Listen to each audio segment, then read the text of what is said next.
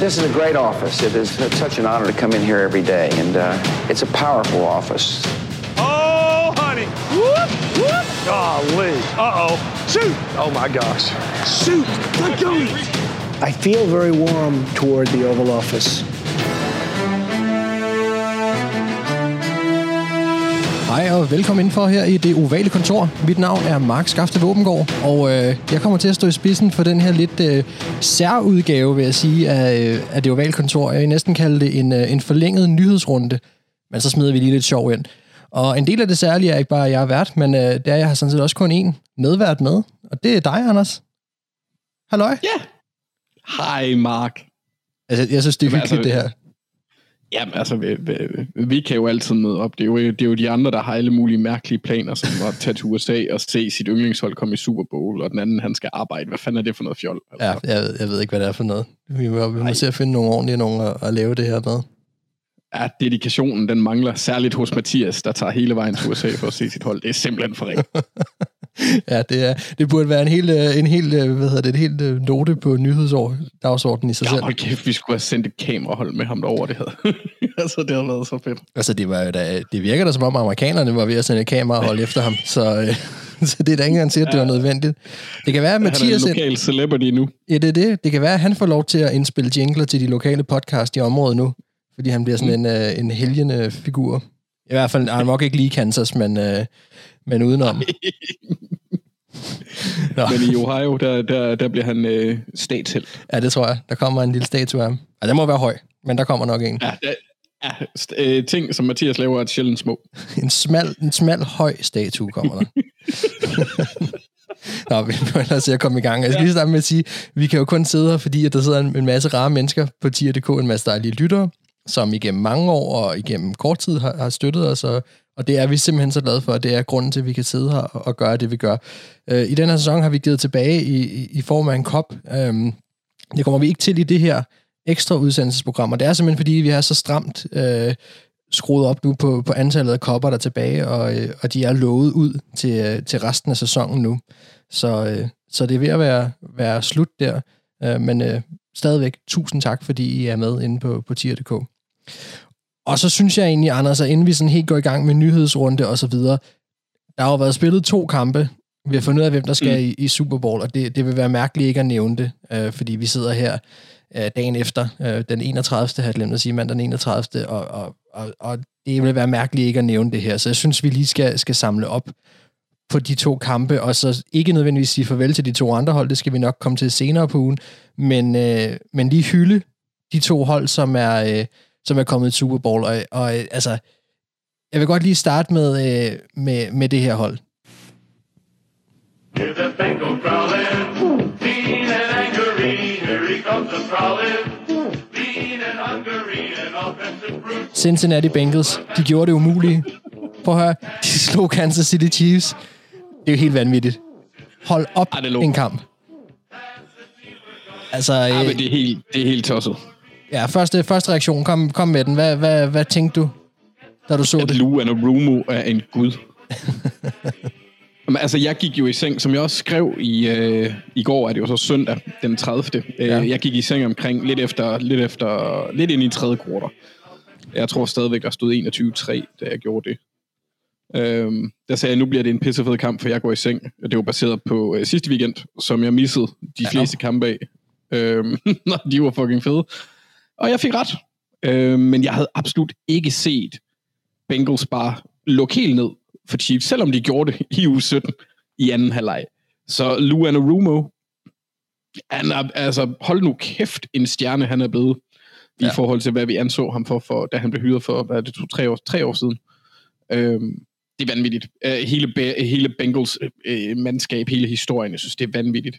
Øh, Altså, man kunne smide den ene floskel ned efter den anden over det her, og, og jeg, en af dem, der sprang mig af de der sådan meget klassiske, det var det der med en humlebi, der ikke kan flyve. Altså, øh, jeg synes jo egentlig ikke, at mandskabet er der til, at de burde være i Super Bowl. Statistikkerne er der sådan set heller ikke. Altså, der er jo ikke rigtig noget af alt det her, vi sidder og snakker om uge efter uge, som egentlig bakker op omkring, at, at Bengals skulle kunne være i stand til at gøre det, de har gjort. Og samtidig må man så også bare sige, det er det, der er fantastisk ved fodbold. Fordi ellers så var det også, kan man sige, for nemt på en eller anden måde, ikke? så var det for, for gennemskueligt. Så det er jo sindssygt fedt, altså, at, at det lader sig gøre, og, og, og det er så bare, synes jeg, er super heldigt, at, at de er så likable, som jeg synes, de i hvert fald er. Øhm, og, og den historie, der er omkring dem, er så god. Og at Joe Burrow får det ud af det, han gør, øh, selvom, øh, at, som du selv siger, det var forsvaret, der, der i den grad var med til at vinde dem kampen mod netop Chiefs. Ja, altså jeg vil også sige, at Bengals har jo i, i flere øh, forskellige formater en form for øh, udgave af Browns. Ja. Øh, altså selvfølgelig er det, er det, det er øh, datter sønnen, eller hvad man skal sige, sønnen eller datteren til Browns, fordi de blev jo skabt, fordi Paul Brown han skulle have sig et nyt hold. Øh, han mistede Cleveland Browns, og så lavede han Bengals. Det er også derfor, at hvis man ser gamle øh, film eller videoer, så ligner deres uniformer sindssygt meget hinanden. Ja. Øhm, og så, så er det også et hold, ligesom Cleveland, der har været dårlige, altså aldrig har jo blevet succes, eller ikke har gjort det i meget, meget lang tid, ikke siden jeg var tre år gammel, øh, hvor de kom i Super Bowl i 1988 eller sådan noget. Ja, men det er rimelig mange år siden. Ja. Så jeg tror også, at folk er mere tilbøjelige til at holde med dem, fordi at deres højeste, altså det, det de nåede mest, øh, hvad er det, en enkelt sejr, øh, ikke engang, tror jeg, i, i slutspillet. Mm. Øh, inden, så altså, de har fået en enkelt wildcard-runde hister her, og så har de tabt. Så jeg kan godt forstå, at folk de holder med dem. Jeg synes også, det var skide fedt at se øh, alle de følgere og lyttere, der responderede på Mathias' opslag fra i nat, hvor altså, de var alle sammen pisse positive, og det var, skide, det var lige meget, hvilken fangruppe man kom fra. Og det blev jeg sgu lidt rørt af. Det synes jeg var rigtig, rigtig fedt at se. Altså vil jeg sige, at Bengals har jo været, så vidt jeg kan se, Super Bowl før, ikke? Øh, to gange, tror Ja, jeg. det er jo det. Øh, mod Niners øh, tabte de begge gange. Ja, lige præcis. Så det er jo også, altså, og det var i 80'erne, ikke? Så det, det er lang tid siden. Og, og jeg vil give dig fuldstændig ret i forhold til det, som du siger. Det. Altså, jeg sad også helt oprigtigt, i, i, da kampen var, var slut, og i de døende sekunder, og, og blev rørt simpelthen på Mathias' vegne også. Jeg ved ikke helt, hvor, hvor det kom fra, men jeg synes virkelig, at, at man kan bakke op omkring det projekt, og bakke op omkring også, øh, altså, jeg kan, jeg kan så meget sætte mig ind i, tror jeg, hvordan han har det, og så alligevel ikke. Men, men det er... Åh, kæft, hvor er det fedt. Og alt, altså, det, øh, ja, det, det er svært, synes jeg, at sætte nok superlativer på, på det her. Det er, en, det er en enestående historie. Det er det godt nok. Altså, jeg, jeg, jeg opdagede jo også, at jeg fik, kom jo min iver til at gå ind og bestille en Joe Burrow, tror jeg, med det samme. Uh, og så dagen efter var sådan lidt, hold da, hold da op, det gik stærkt. Men uh, det, det, det vagte altså nogle kraftige følelser, vil jeg sige, lige, uh, lige da det skete. Ja, ja men den mand, han kan vække nogle følelser i folk. Ja, altså, han, har fået en, han har fået en Ravens-fan til at blive halvvejs Bengals-fan, så det siger jo alligevel en del. Ja, men det er jo så, må man så også sige, det de helt fantastiske spillere kan, og dem, som er enestående. Og det er også det, jeg faktisk det, synes, der er så fedt generelt ved NFL, det der med, at man på kryds og tværs kan, kan holde med, og af klubber, også selvom man er, er fan af et andet hold. Um, det er, fordi der er bare enestående talenter, og der er bare nogle fede personligheder på tværs af ligaen på så mange forskellige positioner, så, så det kan også uh, sætte sammen. Det synes jeg er sindssygt fedt. Ja, og så skal vi heller ikke, øh, skal vi heller ikke underkende, at hvor vigtig øh, LSU's bedste rookie receiver nogensinde har været i år i Jamar Chase. Nej, det skal vi heller ikke. Og, og, og man vil virkelig kigge tilbage på det hold. Så vi har vi allerede gjort meget. Men Burrow, Jefferson ja. og Chase, altså det er, det vil, det vil man se tilbage på det med legendestatus. Øh, det Jefferson. Ja, jeg tror, det var en Freudian slip, det der, Mark. Er, hvad for noget? Nå, i LSU. Jeg er med. Ja, ja. Jeg er med. Tilbage i college. Yes. Ja, ja lige præcis. Ja, det, det var trioen der, ikke? Og så er den fuldstændig ja. unikke situation, at de så ender med rent faktisk at få lov til at spille sammen igen, to af dem i NFL, og allerede nu i første sæson sammen komme til Super Bowl. Det er jo, det er jo helt vanvittigt, altså. Man kan grave den er ene crazy. historie frem efter den anden. Ja. Og nu øh, Så- skal vi, vi skal lige lidt videre til et af de andre hold, øh, eller til det andet hold, som, øh, som skal i Super Bowl også. Fordi dem skal vi altså også lige runde og hylde. Og det her, det er en fight song, som jeg simpelthen... Den, den, den kan jeg godt... Øh, altså, der er de helt gamle March, og så er der 80'erne. Og den her, ja. det er... Det, den her, den kan jeg godt bakke op omkring, vil jeg sige. LA Rams med Matthew Stafford har spillet sig i Super Bowl, og Sean McVay har spillet sig i sin anden Super Bowl i sin korte karriere som head coach for klubben. Hvilket også er, er, er egentlig er ret vildt. Um,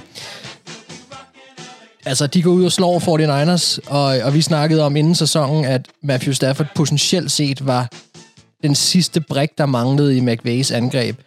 Uh, men den, man kan sige, den lå måske også lige så meget til højre benet, at det nærmest var for uh, nemt, eller hvad man skal sige. Altså, det, det, der kunne også gå meget galt, fordi det virkede for oplagt på en eller anden måde.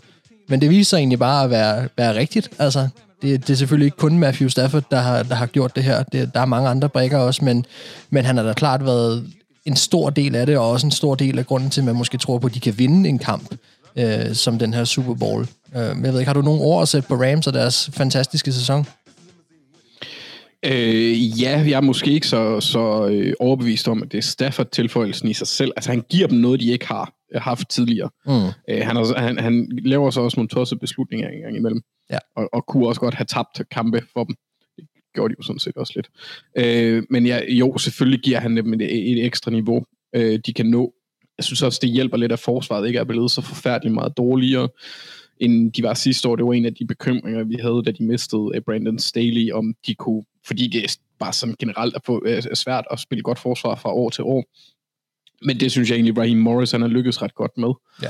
Øh, det er et, øh, kan man sige, det er et Galacticos, det der, hvad, hvad kaldte man det, Zidane i Pavones det, tilbage i starten, eller da Real Madrid, de købte store stjerner, og så havde, øh, var der nogle hjemmegroede små navne, Mm.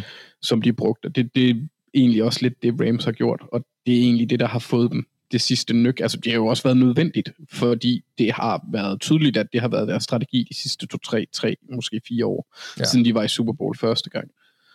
Øhm, så det er da fedt at se, at det lykkes, når man tager de her chancer med at sende første runde picks til alle mulige vegne.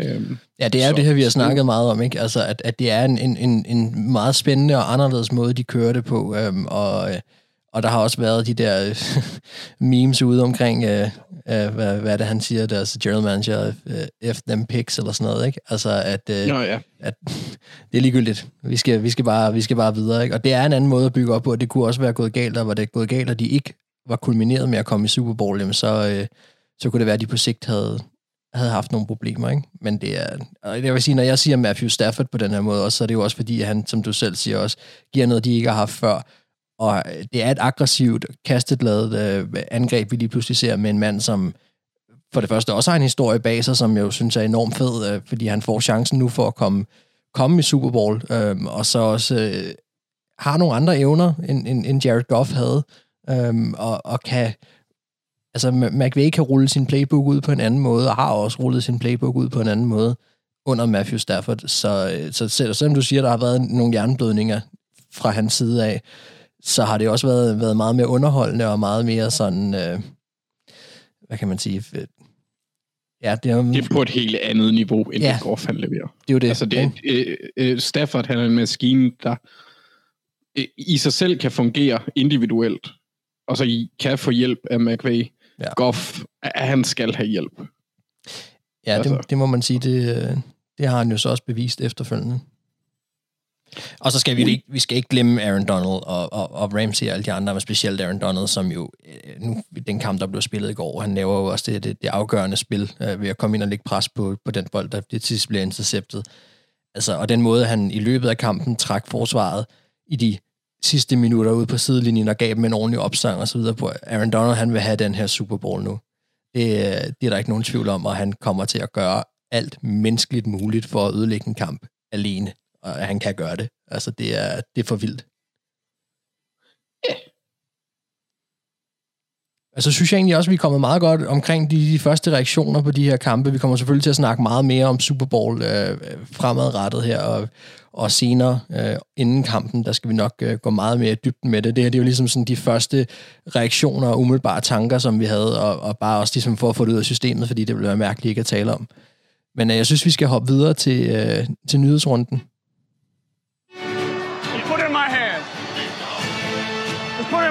Trey. It's over. Ja, det er næsten rigtigt. Det kunne også næsten have været McPherson, der havde sagt det. Nu var det Joe Burrow her. Men, øh, men ja. Og vi tager der en nyhedsrunde, som, som jo faktisk er grunden til, at vi laver det her ekstra program i dag. Det er, fordi der er sket så meget, at hvis vi skulle tage det i næste program også, så kunne vi jo lave et, øh, et 4-5 timers program. Så nu, nu tager vi den her. Og så lad os lige starte med, med et par quarterbacks, som, øh, som ser ud til at være på vej væk. Den ene er vi i hvert fald helt sikre på. Big Ben Roethlisberger. Han, øh, han stopper og det regnede vi jo nok også med, at han ville gøre efter den her sæson. Uh, man kunne også snakke om, at han måske burde have gjort det inden, men uh, de kom trods alt i slutspillet, hvordan det end lod sig gøre. Og, uh, og nu er han altså færdig i NFL efter 18 sæsoner, to vundne Super Bowls, og han har været i en Super Bowl tre gange, øh, tabt den ene til Packers. Og det er ligesom det, noget af det legacy, han vil have med, er selvfølgelig en, en, en kæmpe kæmpe stjerne i, uh, i Pittsburgh Steelers, og, og har jo stået for meget af den storhedstid, de har haft i nyere, i nyere tid også. Du har jo fulgt ham tæt på, Anders, fra den anden side af, mm. af, af bolden. Hvordan har det været, og, og hvad er det for en quarterback, vi siger farvel til? En pisse irriterende type. øhm, Ja. Fordi særligt i hans yngre dage, øh, hvor han var lidt mere swifty, der var han enormt svær at lægge ned. Øhm, og han, det, der, der har været så mange brag. Han har jo været quarterbacken i størstedelen af den tid, jeg har set, øh, set football. Der var måske en 3-4 sæsoner, hvor han ikke var. Så øh, jeg kan nærmest kun huske ham.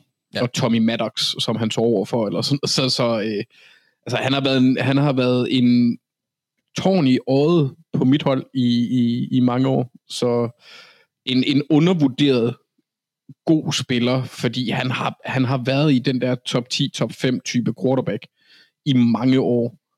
Men han har aldrig rigtig fået kreditten for det, fordi der var nogen, der var lidt mere flashy og lidt mere poleret i deres spil, Mm.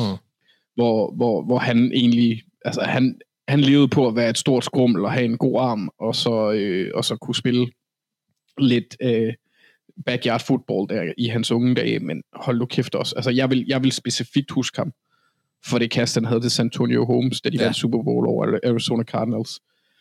Øh, vanvittigt kast, Ja. og vanvittigt catch også, men det var simpelthen bare, altså, det var toppen af hans karriere på det tidspunkt, og det var lige efter, at Larry Fitz, Fitzgerald, han, han scorede et, jeg ved ikke, 75 yard touchdown eller sådan noget med, så der var ikke så langt igen, U- uret var ved at løbe ud. Han var clutch, han var, han var kold, han var pissirriterende. Der, der er noget, man siger med, at, øh, at når man i takt med, at man bliver ældre, så er der et eller andet tidspunkt, hvor en sådan smag stopper, og måske også musiksmag, derfor vil ens øh, fædre eller mødre altid høre en eller anden bestemt type musik. Der er ligesom et sted, hvor det topper i livet.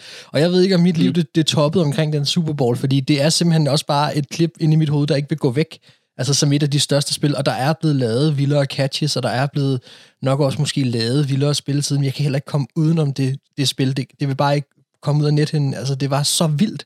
Og, og det... Øh, hold op et, et, et, altså et klassisk set i hele historien, altså spil øh, for NFL-slutspillet og NFL's historie også, og, og der har han været quarterbacken på den anden side. Så noget, det er jo med til også, selvom det er et meget, meget, meget lille moment af en lang karriere, så hvis nogle ting der jo stå ud, øh, og selvfølgelig også, at, han, at de har vundet øh, de par gange, de har, ikke? Og så har han, altså det skal også, ja, han var jo nok også en lidt mere kontroversiel figur, fordi han uden for banen Ja.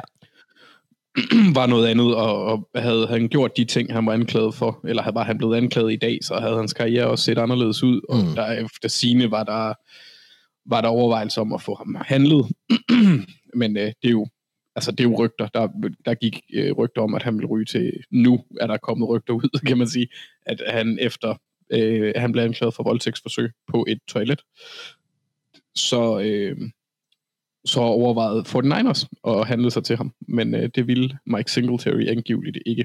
Nej. Så der er, der er jo mange ting, der kunne have ændret sig, hvis tingene de var sket lidt anderledes, men altså, han var heldig på det punkt. Ja. Ja. Øh, nu ved vi jo heller ikke, om han har gjort det, men det har klart haft en effekt på det billede, som øh, offentligheden har haft af ham. Det er der ikke nogen tvivl om. Vi, vi kan jo sagtens sidde og glorificere hans spillerkarriere.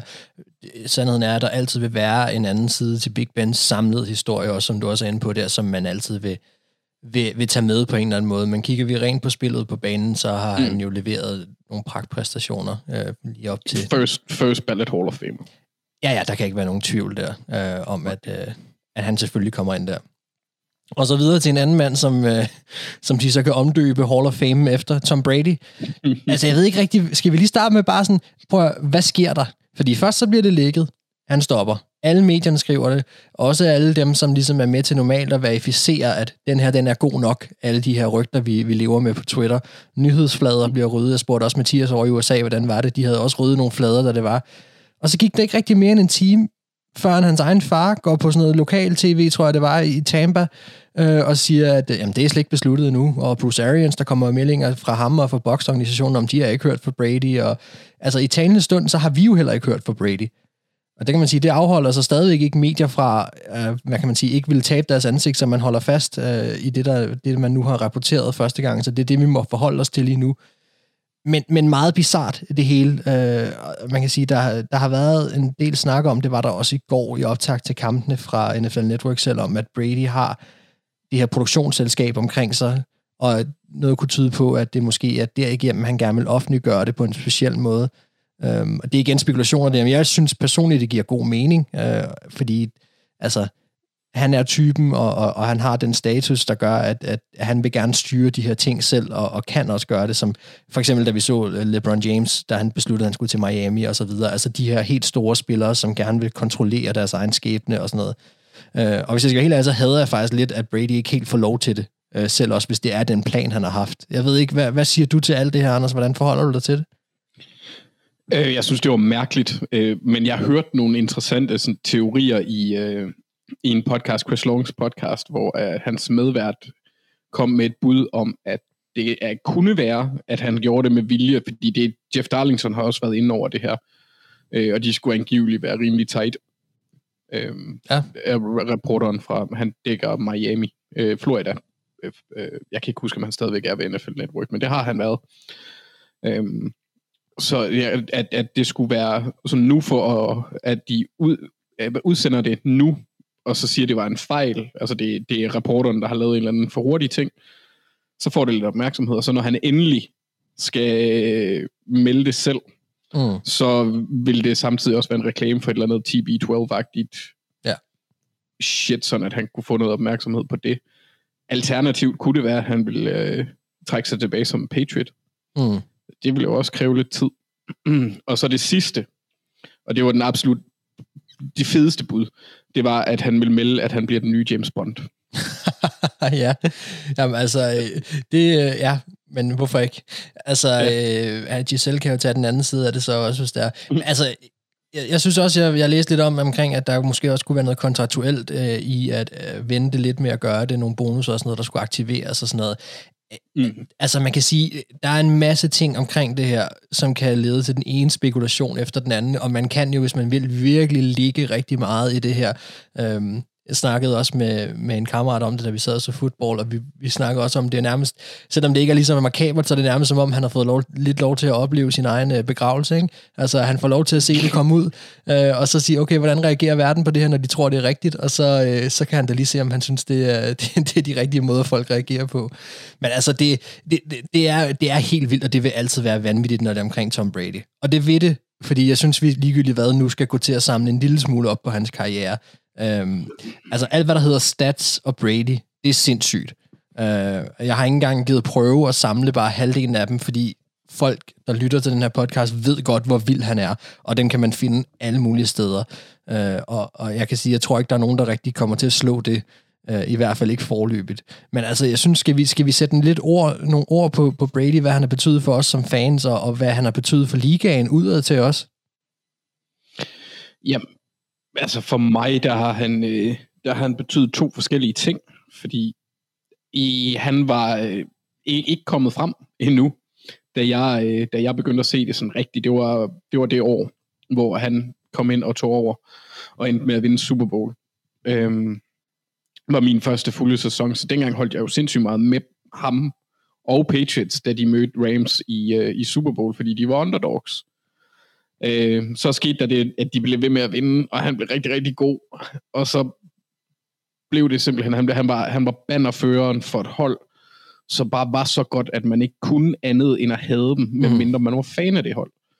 Øh, jeg har så været heldig, at mit hold et par gange har slået ham, så jeg har sådan en, en, en blandet følelse af nogle virkelig hårde, øh, hvad kan man sige, dårlige minder, så da Billy Condiff, han field goal, og Lee Evans taber en bold, og vi ryger ud øh, året før vi når Super Bowl, og så året efter, hvor vi får når Super Bowl, og endelig får sådan, åh, virkelig får has på, på Tom Brady. Han var, han, var, han, han var det, som jeg forudser Patrick Mahomes vil være eller er. Så den der, den der idé om, at den, så længe han er på den anden side, så har modstanderholdet en chance. Mm. Og det har han altid været, øh, ikke altid, men største delen af de gange, han har haft den mulighed, har han været leveringsdygtig.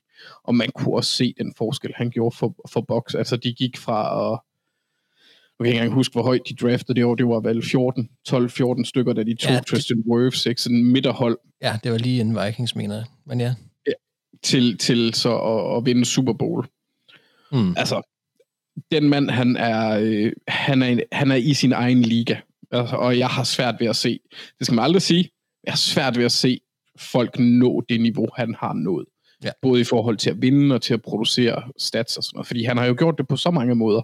Han har været en kedelig game manager med et godt forsvar. Han har været manden bag eksplosive angreb, sådan historisk angreb. Øh, Det er det så ikke så meget længere, kan man sige. Åh, oh, det er det nok stadigvæk.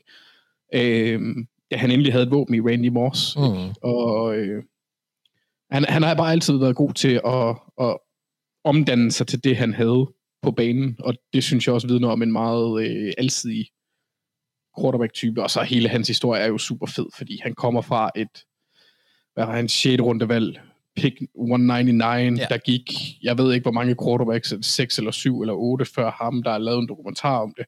Altså, han er virkelig øh, solstråle-historien.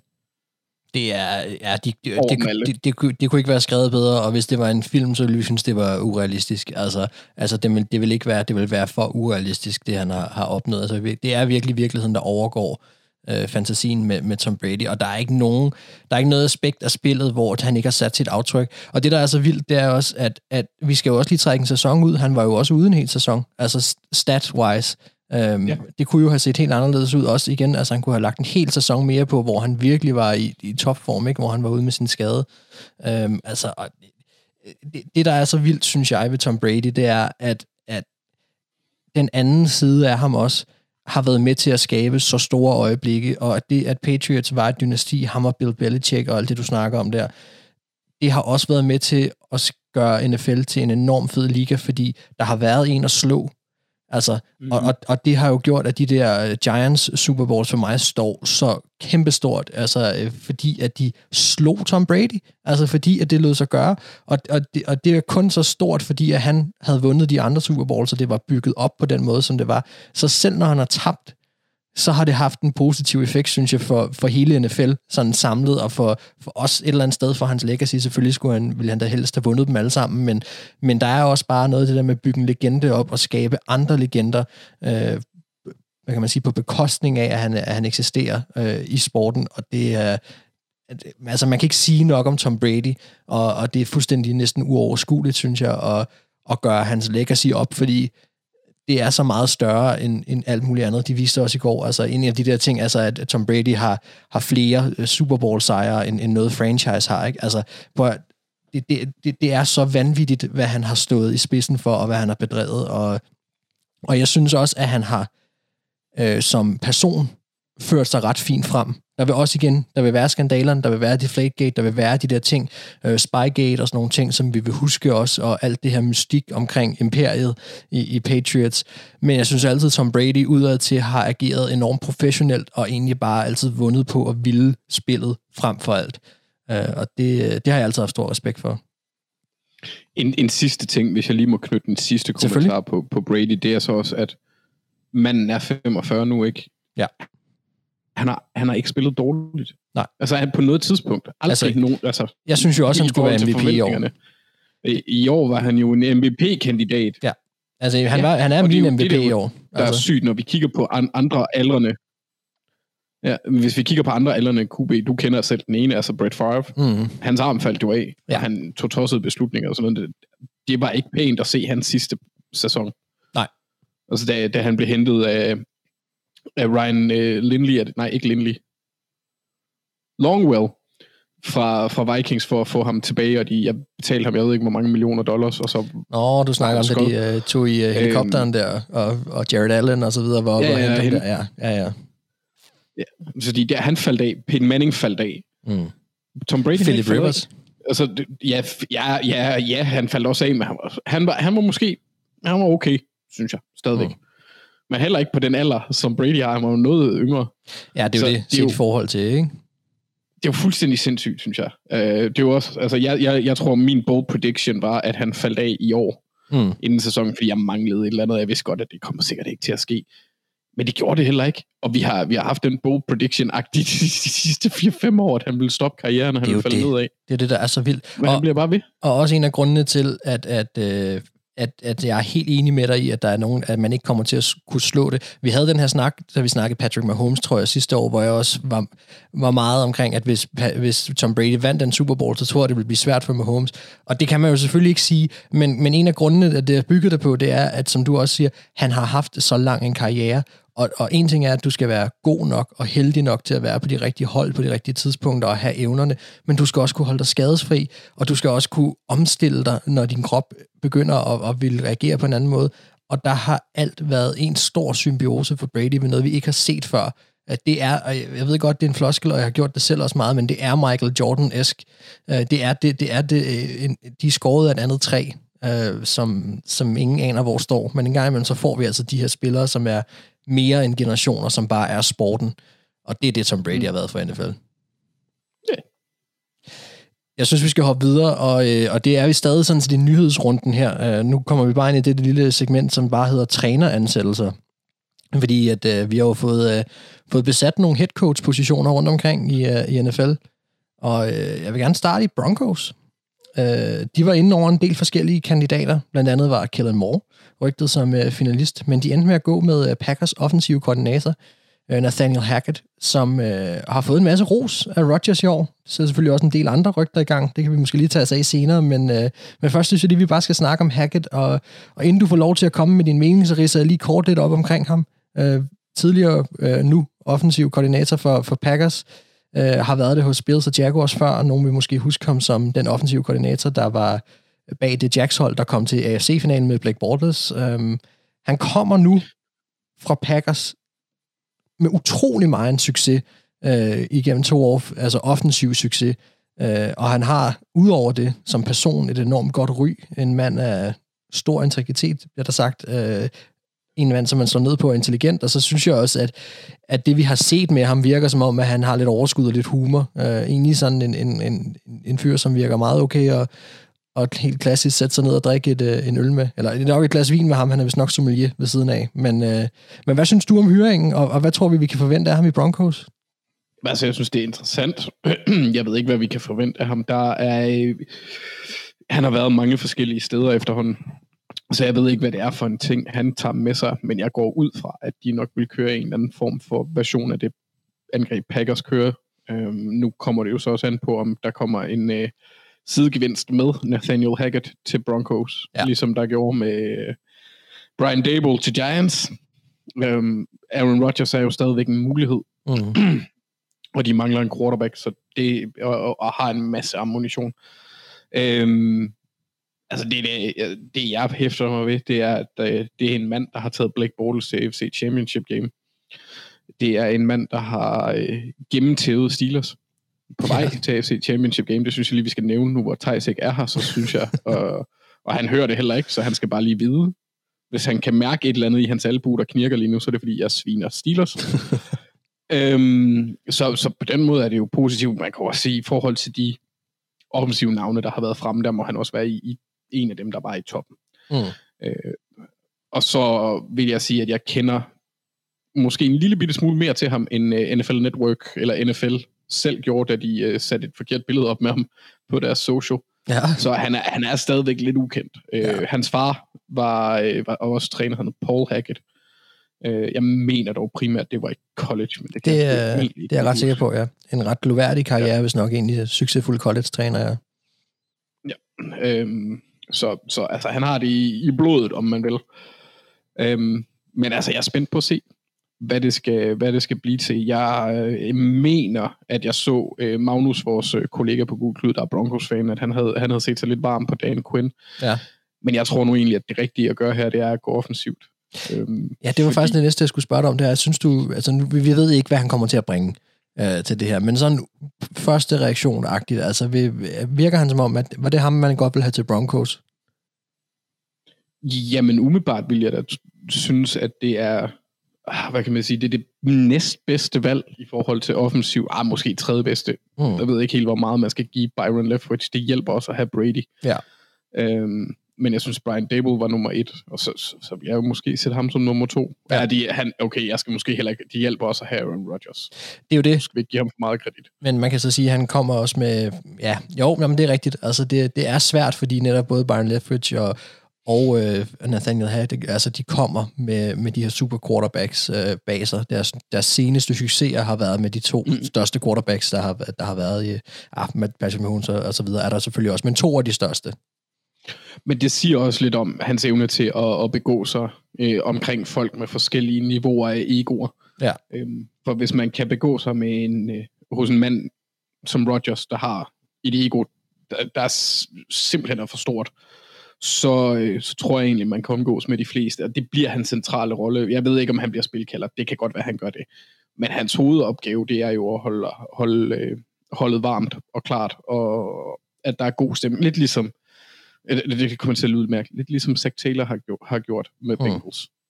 Altså den atmosfære, der er omkring Bengals, gør jo også, at de er et hold, der kan vinde. Det hjælper selvfølgelig, at man vinder, men der skal være, der skal være etableret en kultur i forvejen også. Eller, eller grundstenene skal være der, før man kan nyde det, når man vinder øh, på samme måde, som Bengals gør. Men, ja. men jeg tror, at, at det bliver hans fremmeste opgave, det er at få, de til, få det til at hænge sammen. Og det er min generelle tilgang til head coaches. Plusset er jo så, at han er på den offensive del, så hvis han har spilkalder, og, og det går godt, som vi har sagt så mange gange før, så smutter han jo ikke. Nej. Så angrebet, må man forvente, forbliver det niveau, det har.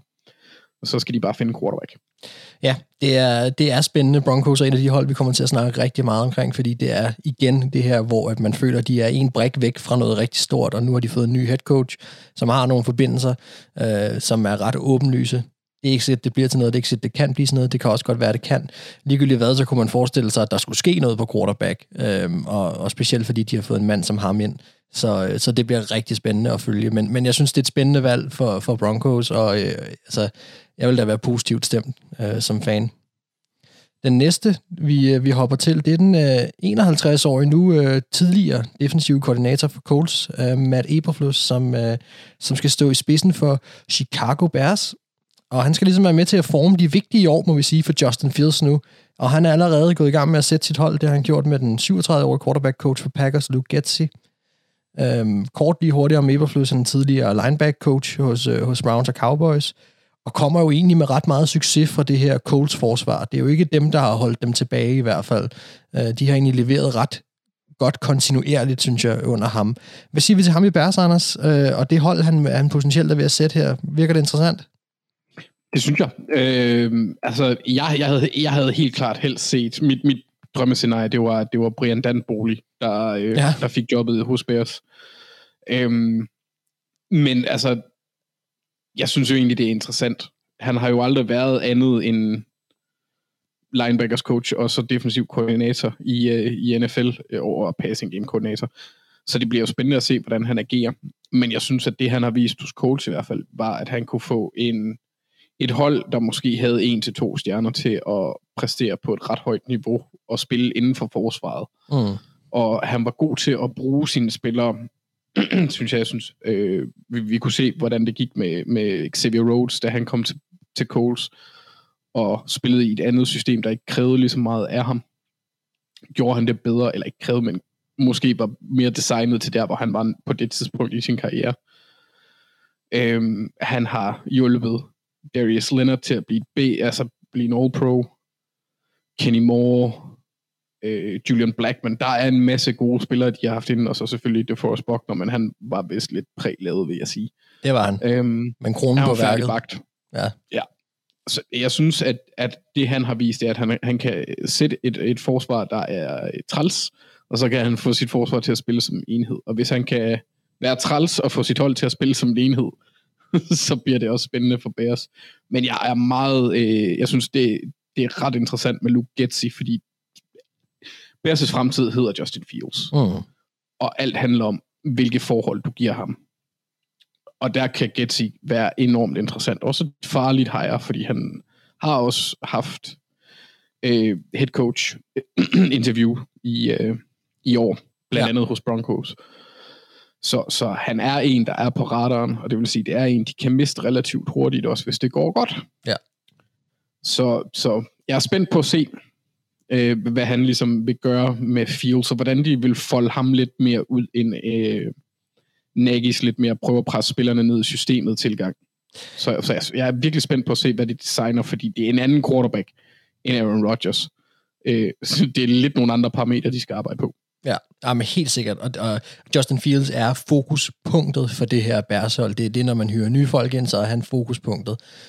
Og, og jeg, man, vil, vil- jeg vil også nødt til at sige, altså, at, at nu er han på den defensive side af bolden.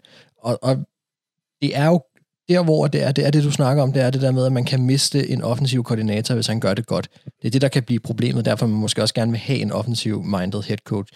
Fordi, og det ser jeg bare på Twitter øh, rigtig tit, må jeg så sige, og det, og, og det er lidt fejlslagen, synes jeg, at man tænker, at en, en defensiv øh, minded head coach er nødvendigvis en konservativ head coach.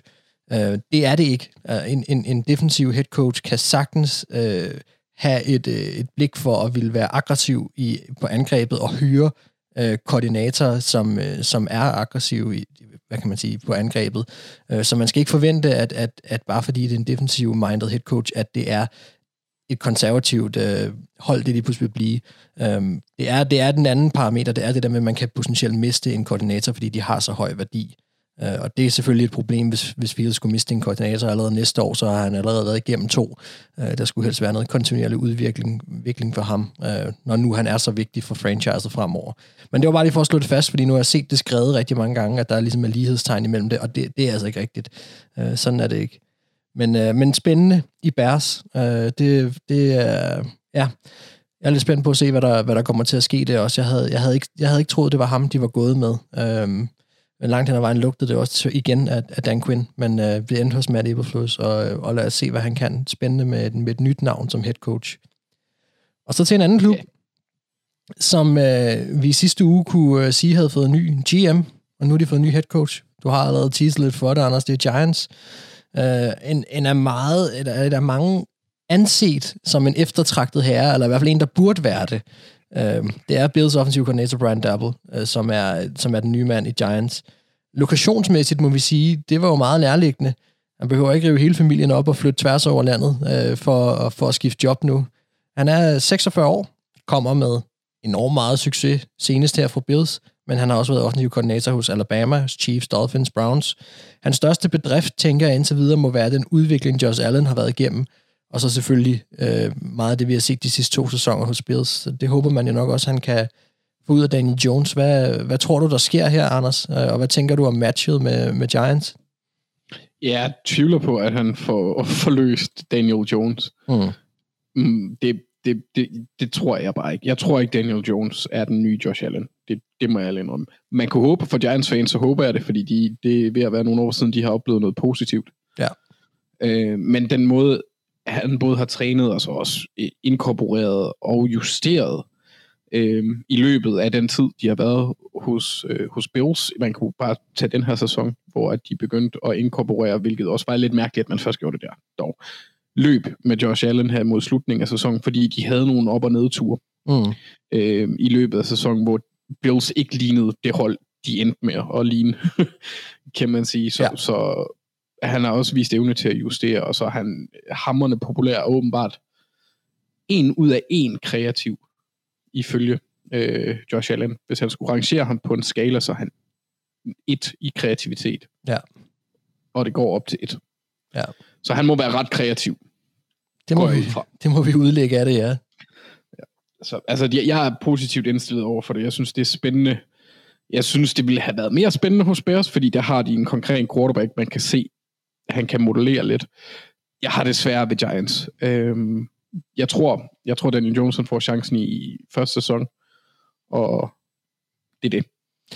Altså, jeg er lidt interesseret i også, at det, og det finder vi måske ud af her senere, hvad det var, der, der gjorde for ham, at Giants netop var så interessant. En ting er selvfølgelig markedet, og, og New York var altid interessant, og der er, man skal da ikke kæmpe sig af det der med, at man, man ikke nødvendigvis skal rive sine rødder op, og man kan blive, hvor man er, og så videre. Det, det er jo selvfølgelig vigtigt også. Øh, men som holdmæssigt, der synes jeg, at der er andre hold derude, som bør være mere interessante. Øh, og Bærs igen er, altså, er der oplagt, fordi at quarterbacken er på plads på den måde.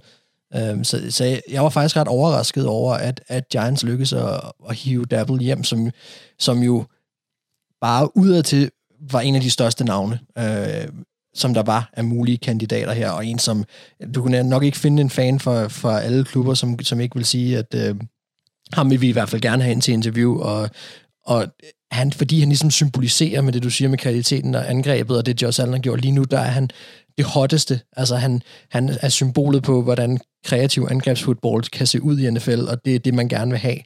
Øhm, så så jeg, jeg var lidt overrasket over, at det var Giants, det endte med. Øhm, og jeg er lidt spændt på, hvad det er, når han måske begynder at udtale sig mere omkring det, hvad det var, der, der trak ham i den retning, øh, og hvad han egentlig måske er blevet lovet. Øhm, fordi så jeg tror også, du har ret. Altså, Jones får nok et år mere, og det er det. Øhm, og så det er man måske, det er man nok allerede klar over nu, at, at man potentielt allerede skal se ud over Daniel Jones. Øhm, så det, er, det synes jeg er lidt interessant. Øhm, men, øh, men spændende, hvad der sker. Ligegyldigt hvad, så var Brian Dabble spændende, hvor end han endte henne. Øh, og nu har han da fået noget af et projekt på hænderne, må man sige. Ja. Yeah. Og der kommer også til at være en del pres. Men det er jo Ja. det, man tager markedet for. Ja, han bliver en sjov karakter i New York.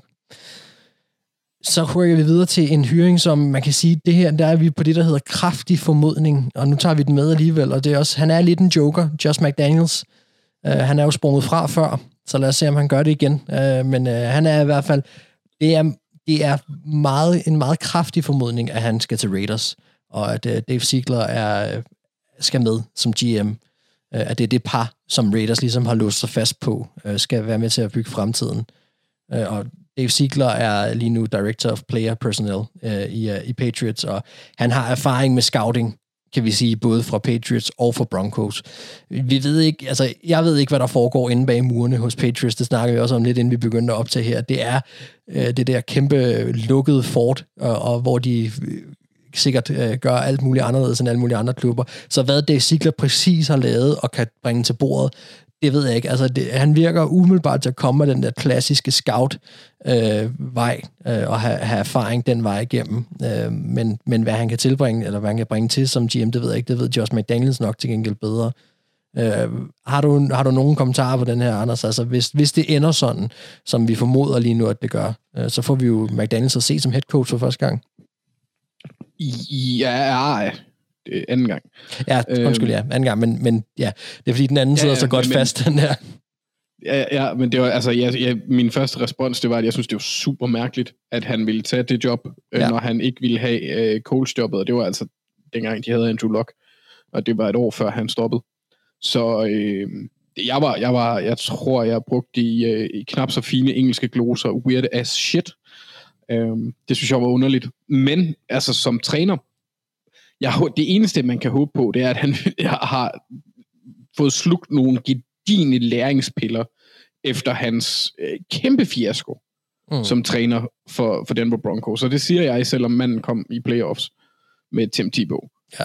For det var en fiasko. Han smadrede det hold fuldstændig, og altså, han lavede den klassiske Belichick-assistent, der tror, han er Belichick, men absolut intet generalieblad har, så han kan ikke vise noget. Øh, Så jeg håber, at han tager en lidt mere laid-back indstilling til, øh, til jobbet, den, eller ikke laid-back, men altså, at han har lært, hvad der er hans område, hvordan han skal agere lidt bedre for at få dem omkring sig med sig, øhm, og ikke bare være et kæmpe pikhoved, for det var han, undskyld, øh, øh, ja, Ja. det, det beskriver det hele. Altså, det, det skal han ikke være. Jeg er nervøs øh, for, for ham som, som, som trænerkandidat. Han, i, i, han er super, super dygtig som offensiv koordinator. Jeg har stadigvæk min tvivl om ham som head coach. Ja. Men altså, havde Al Davis levet i dag, så havde det da givet super god mening. altså, Også. Altså, det er et Al Davis-valg. Ja. Øh, og så, så tror jeg også, det kommer til at ramme Patriots enormt hårdt. Det er jo så den anden side af sagen også. Hvad, er det, hvad kommer der til at ske der? Fordi nu har vi været vant til at se uh, McDaniels og, uh, og Bill Belichick sammen i, i, i plus 10 år. Ikke? Altså, det var i, uh, det var i 2009 og 2010, han var i Broncos. Og grunden til, at jeg sagde uh, for, første gang, det er fordi, at man kommer til at lægge det sammen med, at han sprang fra uh, sidst. Så det der med, at det nu endelig lykkes igen, det var, det var sådan set egentlig Ja. mest den tankegang. Uh, oh, ja, ja, ja, ja, Ja. ja. Jeg, jeg var godt med på det. Jeg vil bare drille lidt. Ja, men jamen, det er ordentligt, jeg sagde jo for noget forkert. Så øh, det var bare en, en, en, en, et slip. Men, Jamen, øh, altså, jeg tror, at Josh McDaniels han ville ønske, at, øh, at vi alle sammen havde glemt den tid. Men, Ja. Ej, jeg, altså, nu skal jeg heller ikke tale ham ned. Han er en fabelagtig offensiv hjerne, så selvfølgelig kan det øh, være positivt, at de har haft Altså, John Gruden er heller ikke ligefrem verdens nemmeste person at lege med. Så, og nu har de en GM og en, en, en træner, der kender hinanden. Det burde også give lidt mere synergi i selve, selve organisationen, så forhåbentlig gør de deres arbejde ordentligt, og hvis de gør det, så kan Raiders godt gå hen og blive øh, en træls, et træls bekendtskab de næste to sæsoner i hvert fald. Altså, jeg synes jo, der er mange lag i det her, som er super interessante. Altså, da jeg, da jeg snakkede uh, Raiders fremtid, da vi sagde farvel til dem, der, der synes jeg, altså, der var min opfordring, eller den, den, det jeg godt kunne tænke mig, de gjorde, det var, at de fik noget mere ro på, noget mere stabilitet. Og det er ligesom, om de bare ikke kan lade være de skal hele tiden lege med, med ilden på en eller anden måde, og jeg synes, Josh McDaniels er et valg på den måde, og det kan godt være, at det sidste ender med at være det rigtige og det mest modige valg, og det var det, der skulle til, fordi at jeg er helt enig med dig, han kan nogle ting på den offensive side af bolden, som virkelig, virkelig er interessante, men, men han er også bare en, en ja, han er en karakter, og, øh, og lad, os, lad os nu se, hvad, hvad, hvad der sker, når han, øh, når han kommer til Raiders, og, og jeg var også overrasket over, at det var det job, han gerne ville have, Altså nu ved jeg selvfølgelig ikke, hvor mange broer han har brændt, efter han hoppede fra sidst, men, men jeg kunne godt forestille mig, at han kunne have valgt nogle andre klubber også. Øh, men, men det blev så Raiders, og, og den havde jeg heller ikke set komme. Øh, jeg havde ikke set dem som et, et første valg egentlig noget sted, og det er ikke noget ondt omkring Raiders, men, øh, men det kan være, at han kan se et eller andet i den klub. Så vidt jeg ved, så er han vist rimelig glad for Derek Carr, øh, og det kan han jo så få lov til at arbejde med. Øh, på første hånd nu. Øh, det, det må vi se, hvad der så sker med. Jeg, jeg håber, at Raiders får succes. De, har, de, de er en vanvittig division, altså, så, så der skal også ske noget vildt, øh, kan man sige, for, øh, hvad kan man sige, for at de skal kunne kontinuerligt kunne følge med. Øh, og det kan være, at Josh McDaniel er, er manden, der skal gøre det, men jeg synes her også, at han er et, et farligt hire, men også et typisk Raiders hire. De vil gerne det være lige på kanten, synes jeg, og lege lidt mellem. Ja, yeah. Og øh, det var sådan set den sidste sådan, uh, head coach-kandidat, vi kommer til at snakke om nu, eller sidste hyret head coach. Så rykker vi lidt ned i nogle koordinatorer. Ravens har, har hyret Mike Mac, McDonald som, øh, som defensive coordinator, Anders. Det er jo lidt taget med, fordi nu vidste jeg, at det var os to, der bare skulle sidde og snakke sammen. Jeg kunne egentlig godt tænke mig at høre, hvad synes du om det? Så du vil rigtig... Altså, det er ikke den Mike McDonald? Er der, er der ikke en, en kendt sanger, der hedder Mike McDonald? Det er ham med, øh, med det hvide hår, og øh, ja. jeg havde ikke noget med Safri Due på et tidspunkt. Det kan godt være, han gjorde det. Det, det tror jeg, jeg ikke hørt. Jamen, det, det tror jeg ikke, du behøver. Øh, nej, Men, øh, øh jeg er, øh, jeg er okay Michael, positivt indstillet. Ja? Jeg tror, han hedder Michael McDonald. Ja, Michael McDonald. Det hedder ham her jo sådan set også. Ja. Så øh, nej, altså øh, rimelig positivt indslag. Jeg kan godt lide det, han er ung. Jeg kan godt lide, han har været øh, syv sæsoner hos Ravens, inden han fik en øh, lille, et enkelt år hos øh, bror, bror Jim i Michigan. Øh, han har været med til at, at låse op for øh, et af topvalgene i år, Aiden Hutchinson, og også et andet muligt topvalg, Dave Jabo.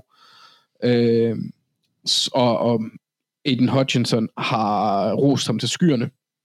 Michigans forsvar blev væsentligt bedre i forhold til sidste år, så, eller i forhold til 2020-sæsonen, så han har, han har været inde og lave et, et godt stykke arbejde. Jeg tror, han bibringer nogle lignende elementer af det, vi har set tidligere, men jeg tror også, han kommer med nogle nye øh, rynker. Men hvad det er, og hvad det bliver, og hvad hans øh, filosofi er, øh, udover det, man kan sådan drage af, at han har vokset op, om man vil, hos Ravens, det ved jeg ikke. Men, men jeg, tror, jeg tror, det bliver positivt, og jeg tror, han bliver øh, endnu en i rækken af fabelagtige øh, defensiv koordinator hos Ravens. Tror du, han var det, altså var han det oplagte valg, og, og, øh, og i forhold til alt det her, der nu er sket, internt i Ravens. Det var jo lidt en overraskelse, at de lige pludselig skulle ud og have Kæmpe. en ny øh, defensiv koordinator på den her måde. Øhm, hvis han er det oplagte valg, nu ligger jeg selvfølgelig lidt ord i munden på det, hvis han er det oplagte valg, var det så meningen, tror du, at han på sigt skulle overtage, eller var det, var det egentlig en del af planen, at det faktisk måske skulle ske allerede nu, eller hvad, hvad tror du?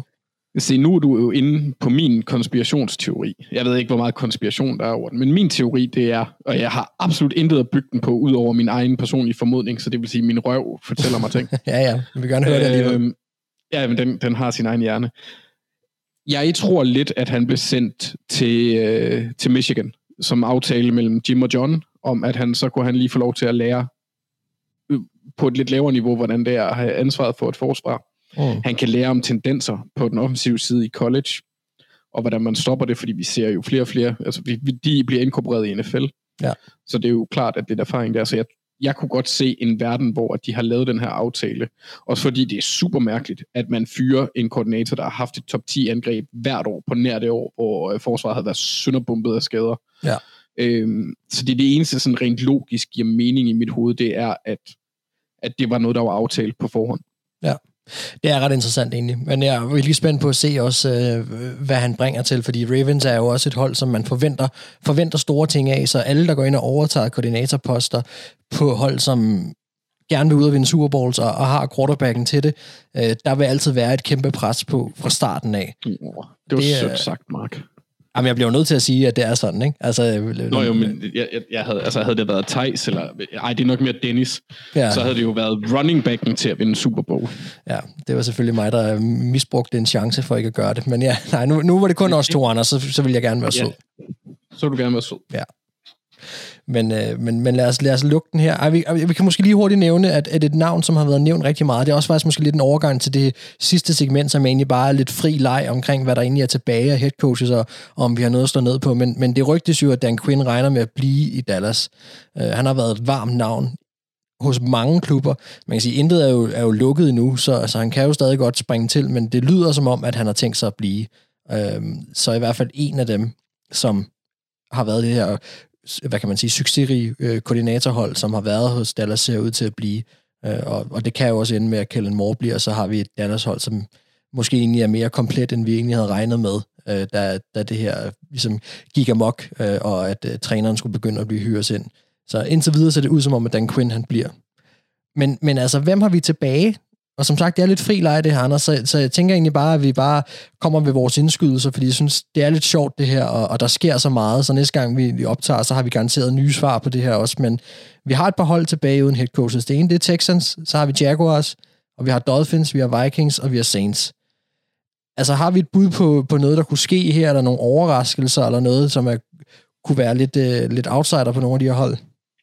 Jamen, altså, det kommer jo an på, hvem det skal være overraskende for. Øhm, sådan, altså, man kan jo tage Josh McCown i, som, Ja. som mulig kandidat i Texans. Det vil være totalt overraskende for mit vedkommende. Ja. Øh, og nok også de fleste andre, men han har fået et andet interview øh, i Houston, så indtil videre er han, øh, må han jo stå relativt højt på deres liste. Det vil være rimelig overraskende, når man øh, det eneste, han har trænet, det er i high school. Så det er det. Altså, og, og, og, og vi, vi snakker om sådan lidt en... Øh, altså, man kan også godt mærke øh, øh amerikanske podcast og beatwriters og så videre, der er flere, der snakker om de her øh, quarterbacks på en anden måde øh, nu. Altså de her quarterbacks, som har været længere. Det er Kellen Moore-effekten, kan vi lige så godt sige. Altså det der med at sige, man, har vi haft en quarterback længe hos os øh, som backup. Øh, man snakker også øh, meget for sjov, tror jeg egentlig, det er lige nu. Eller det synes jeg, det er, men øh, lad os se om nogle år. Men Sean Mannion i Vikings er også en, som bliver mm. snakket meget om, som en ny Kellen Moore potentielt øh, om, om en 4-5 år. Øh, fordi de laver, man kan lave den her kometkarriere og være et offensivt geni. Ikke? Øh, ja, Gary Kubiak, Frank Reich og Doc Peterson var også mange år i backups. det er fuldstændig rigtigt. Men det Det er, er, det er sådan en, de går... men det Men, tog, men ja, vi ser flere af dem. Jeg er ikke, det er ikke fordi, jeg, jeg, modargumenterer dit uh, ting, men det er sådan, vi ser lidt flere af dem også, ja. Her på det, nogle unge, nogen. Jamen, det er nemlig det. Det er jo lige præcis det, fordi det er ikke, fordi det er unaturligt at se quarterbacks. Det er mere det der med, at det er, at det går så stærkt. Altså, at vi får dem i så unge alder. specifikt backup quarterbacks. Yes, lige præcis. På nær lige Byron Leftwich, men resten, det er primært backups. Ja, det er virker, som, sjovt. det virker som om, de har været groomet til at være koordinatorer, og så hvis de lige skulle, skulle på banen for at hjælpe, så var det det. Det er, det, det er ret specielt. Øhm, ja, nej, altså det vil det også være vildt Hjernen overraskende kan for mig. følge med det atletiske talent, kan det ikke. Ja, og det er jo også interessant. Øhm, det vil også overraske mig. Ja, ja, ja. Og det vil så også overraske mig enormt meget, hvis øh, Jacksonville, de får et øh, godt navn. Ja, ja, for at være helt ærlig. Jeg synes, deres, der, der, deres øh, head coaching search har været ringe. mm, Altså, det virker som om, de ikke har nogen reel, de, de har ikke et reelt mål. De troede, de skulle have Byron Leftwich. Byron Leftwich, han har krav. Han vil ikke arbejde sammen med Trent Borky. Ja. Det tror jeg, der er rimelig mange, der ikke har lyst til. Øhm, og jeg tror, at Shad Khan, han af en eller anden underlig grund, vil holde meget fast i, i Borky, virker det til. Øhm, så jeg kunne godt se dem Ja, det kan selvfølgelig også godt være, det er, fordi de gerne vil snakke med, med Todd Bowles, eller et eller andet andet, at de gerne vil have ham ind efter... Åh oh, nej, det kan de sgu da godt nu. Mm. Øhm, de har faktisk ikke rigtig interviewet nogen, der er i Super Bowl, udover Kevin O'Connell. Så han kunne måske være deres... Øh det mest oplagte valg for dem, og ham tror jeg egentlig godt, de kan få. Det er sådan tid, endnu en tidligere backup quarterback. ja, men det er rigtigt. Altså, jeg troede også, jeg troede, at Bayern Red- i, i lang tid, der, altså, at, eller ikke i lang tid, jeg troede, der var lige på dage, hvor jeg tænkte, nok, offentliggør nu bare. Altså, fordi det virkede som om, at det meget var den vej, det gik. Og så begyndte der ligesom at, at, at, at sive lidt ud, og så sådan, okay, hvad, hvad foregår der egentlig i Jacksonville? Fordi at, altså, jeg synes jo egentlig, at hvis de var endt med ham, eller ender med ham, så tænkte jeg, okay, interessant. Altså, det, det, det vil være en, en solid start, øh, vil jeg synes, på, på det, de nu skal have ryddet op på. Men hvis Shakan har tænkt sig stadigvæk og på en eller anden måde holde lidt fast, øh, og ikke give, give sig fuldstændig hen og, og, og, og lave den her øh, totale overhaling, så kan det godt blive svært. Altså, det, det er synd igen, når det er Trevor, som er der. Så Mm. ja, det er Jaguars er et spændende hold at følge. Øh, Altså. Ja, kom bare. det seneste forlydende var, at de skulle interviewe uh, Rich Bisaccia, Ja. øh, øh, den midlertidige træner hos Oakland i år. Jeg så godt lige, det, det kom på os. angiveligt skulle Trevor være med på den. Altså, i, Ja, det er tweet. Det er, jeg så godt, det kom også, og tænkte, okay, det, det er sent, de, de stadigvæk hiver ind uh, lige nu. De, de virker meget usikre. Uh, det virker meget som om, de, de, som du selv siger, ikke rigtig helt ved, hvad de skal og hvad de vil. Og enten er der et eller andet, der er gået galt i den proces, som de regnede med, eller ikke også så, uh, ja, så tester de bare markedet, indtil Kevin O'Connell måske kan, kan ende med at, at, at være ham, de gerne vil have, hvis de kan nå til en form for enighed der. Jeg vil nu stadigvæk også pointere, at det har ikke noget med det, du sagde som sådan. Øh, en, en coaching-proces, hvor du interviewer Bill O'Brien. Du har ikke styr på, hvad det er, du vil. Nej, Nej det, har, det har været... Det, altså, og, og det... Jeg kører. Ja, ja, nej, jeg vil, bare, jeg vil bare give dig ret og sige, ja, det har været kaos øh, omkring øh, Jacksonville, øh, og ser ud til at fortsætte med at blive det. hvis jeg vil komme med en ting, der vil overraske mig, men det er mest fordi, jeg så et enkelt, et enkelt rygte, øh, og jeg ved ikke, om det er offentliggjort eller noget. Øh, det er, at Vikings gerne vil interviewe Jim Harbaugh. Ja. Og det vil overraske mig, hvis han kommer til NFL og lander i Vikings. Øh, det, jeg ved ikke hvorfor, jeg har bare svært ved lige at se ham der. Øh, ja, altså han har, en, en, han har jo Quasi øh, som øh, forbindelsesled fra 49ers. Og det er Aha. det, de to, der kender hinanden. Og, øh, og de har også snakket sammen, øh, og, og snakket om interesse. Og det, der ligesom er, hvad kan man sige, next step i det her, det var, at man skulle ikke blive overrasket, hvis han kommer til fysisk samtale. Men Vikings er lige nu taget til øh, Los Angeles for at snakke med Morris og O'Connell. De har narrowed down til øh, Morris, O'Connell og øh, D'Amico Ryans. Det er ligesom det, det er dem, som de ligesom har haft en kerne af i noget tid, og som også har klare forbindelser igen til øh, Quasi, deres nye øh, general manager. Og har to. Øh, deres andet interview er, er skemalagt. Ikke Morris' men de to andres. Ja. O'Connell og Ryans her. Yes. Det er lidt ærgerligt for mig, fordi jeg har, jeg har faktisk talt mig rigtig varm på Morris som, som min favorit, men øh, det, er jo, det kan vi jo så sådan være. Men altså, hele det her Jim Harbaugh-ting, jeg har også svært ved at se ham i Vikings, og det har jeg af, af en årsag, øh, og det er, at der har været snakket så meget om, fra ledelsen og i valget af Quasi som GM, at man ville have en, en ny head coach og en ny vej, som var samarbejdende, den lyttende vej, som var øh, altså hele det her. Og Jim Harbaugh er en tornado, og han brænder folk af øh, efter tre år, så, så har han slidt en organisation ned, og så skal han videre. Og man kan også sagtens sige, fint nok, øh, Jim Harbaugh, vi kører med dig i tre år, og så har vi også en, måske en chance for at vinde en Super Bowl, fordi Jim Harbaugh er en vindende træner, og hvad han kan byde på i NFL nu, altså jeg har kun det sidste, og og han gjorde i NFL, og så selvfølgelig øh, hans eneste øh, triumf i Michigan. Altså, han er en, en vindende træner, og det kan godt være, at det er det, man vil. Det, det strider bare imod alt, hvad, hvad der er blevet udmeldt for organisationen. Øh, men ender de med at vinde en ring øh, med ham, så er det jo ligegyldigt, kan man sige. Men det, jeg har også svært, det er meget modstridende i forhold til, hvad der er blevet sagt i hvert fald. Mm. Øhm, og han er bare en type, som, som kræver enormt meget, og som, som du har ham ikke i 10 år. Altså, det kommer ikke til at ske, fordi sådan en type er han ikke. Og det er heller ikke nødvendigvis sikkert, at man skal have det, men han, er, han slider på organisationen, og Quasi har allerede arbejdet sammen med ham i to år. Øh, så øh, altså, kan de, kan de enes om det? Og, og, og, og han, hvis han er meget den her analytics guy, der er også nogle modstridende ting med Harborg her, hvor jeg godt kunne se, at han var mere hvad kan man sige, flydende i sin approach øh, til fodbold. Øhm, og, øh, der vil være nogle, nogle allerede fra starten af, tror jeg, nogle gnister der. Det er et interessant navn. Øh, han er dog rygtet allermest til, til Dolphins i forhold til de her rygter, som der kører videre, ikke? Øh, om at han gerne vil tilbage i NFL. Øh, så skal vi også lige sige, at, at de her head coaches i, øh, i college øh, bruger jo også de her ting til at, at få andre nye kontrakter. Ja. Øhm, og det er jo en vigtig ting at, at skulle sige her også, at sige, at altså, øh, hvis ikke jeg får en, en højere løn, så smutter jeg, og så, øh, så smutter jeg til NFL, fordi der kan jeg sagtens... Øh, der kan jeg få noget mere, øh, hvad kan man sige, succes, og måske nogle flere penge, og, og, og så videre. Så, øh, så det er ikke det er set flere gange før, at man bruger det øh, som øh, til at få en større kontrakt, ikke? Det vil, det vil være lidt vildt dog, hvis det var det, fordi han underskrev en forlængelse i januar to, sidste år. Men ja, ja det, vil, det, det vil ikke være unormalt. Det er bare et aspekt, vi bliver nødt til at have med i det også, men altså, det, man kan sige, vi diskuterer rygter lige nu, og det, det, der er lidt fri, øh, fri lejestue, men, men det er, altså, der er meget, der tyder på, at Jim Harbaugh gerne vil tilbage til NFL.